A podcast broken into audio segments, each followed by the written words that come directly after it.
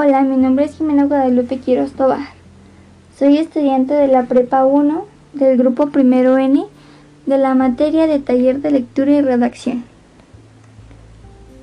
Thierry Lenay es un escritor francés, nacido en el año de 1959.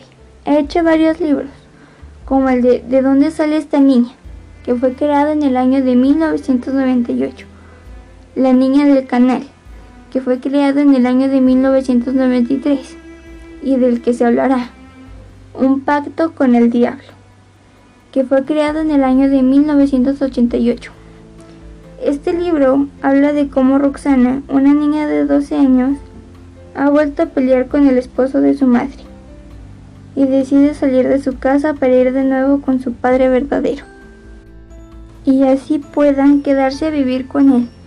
Decide pararse en un lugar llamado el Café de los Viajeros, ya que era el único sitio donde podía comunicarse con su padre. Se dirige al teléfono para hablar con él, pero él no contesta, ya que fue un viaje y regresará durante cinco días. Roxana trata de hacer varias cosas en la cafetería para pensar que haría todo este tiempo que se quedará lejos de su casa. Una de esas cosas es jugar al flipper, un juego de guerra que su papá le había enseñado. El mesero enojado le dice que no puede jugar eso si no viene acompañada de un adulto, y es ahí donde conoce a David, un muchacho mayor que se hace pasar por su hermano. Llega el jefe del lugar y les dice que ellos no pueden estar ahí, y termina por correr a Roxana y a David. David le ofrece alojamiento en su casa durante esos cinco días, en lo que tarda en llegar su padre. Durante ese tiempo, Roxana conoce a David, un chico que se droga y a la vez un chico bastante serio.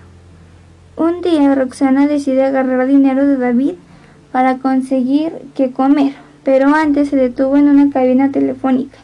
La persona que contestó el teléfono le pregunta que en qué puede ayudarla. Ella decide platicarle sobre David que se drogaba y lo que tenía que hacer para que él dejara las drogas. La voz del otro lado de la línea le dice que ha hecho muy bien en marcar a ese número y le dio unas direcciones para que ellos puedan ir a esos cientos de rehabilitación. Ella solo dio las gracias y colgó. Cuando ella regresaba, se da cuenta de que David estaba acostado en su cama inmóvil se da cuenta de que su brazo colgaba en el aire, encima de una jeringa rota. Pues se había percatado de que él ya estaba muerto. Ella sale corriendo y al llegar a las escaleras se desmaya y al abrir los ojos está en la cama de Paulina, una amiga de ella y de su padre. Después de un tiempo, Roxana empieza a caminar y ve un cartel que dice la droga es pura basura. Y por fin entendió lo que aquel día que ellos dos vieron ese anuncio en la tele. Y se da cuenta de lo que la droga no solo es pura basura, sino es la muerte.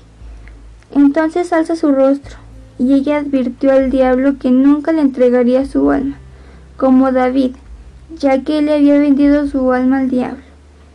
Y pues él se había gastado el dinero que él le había dado el diablo por su alma.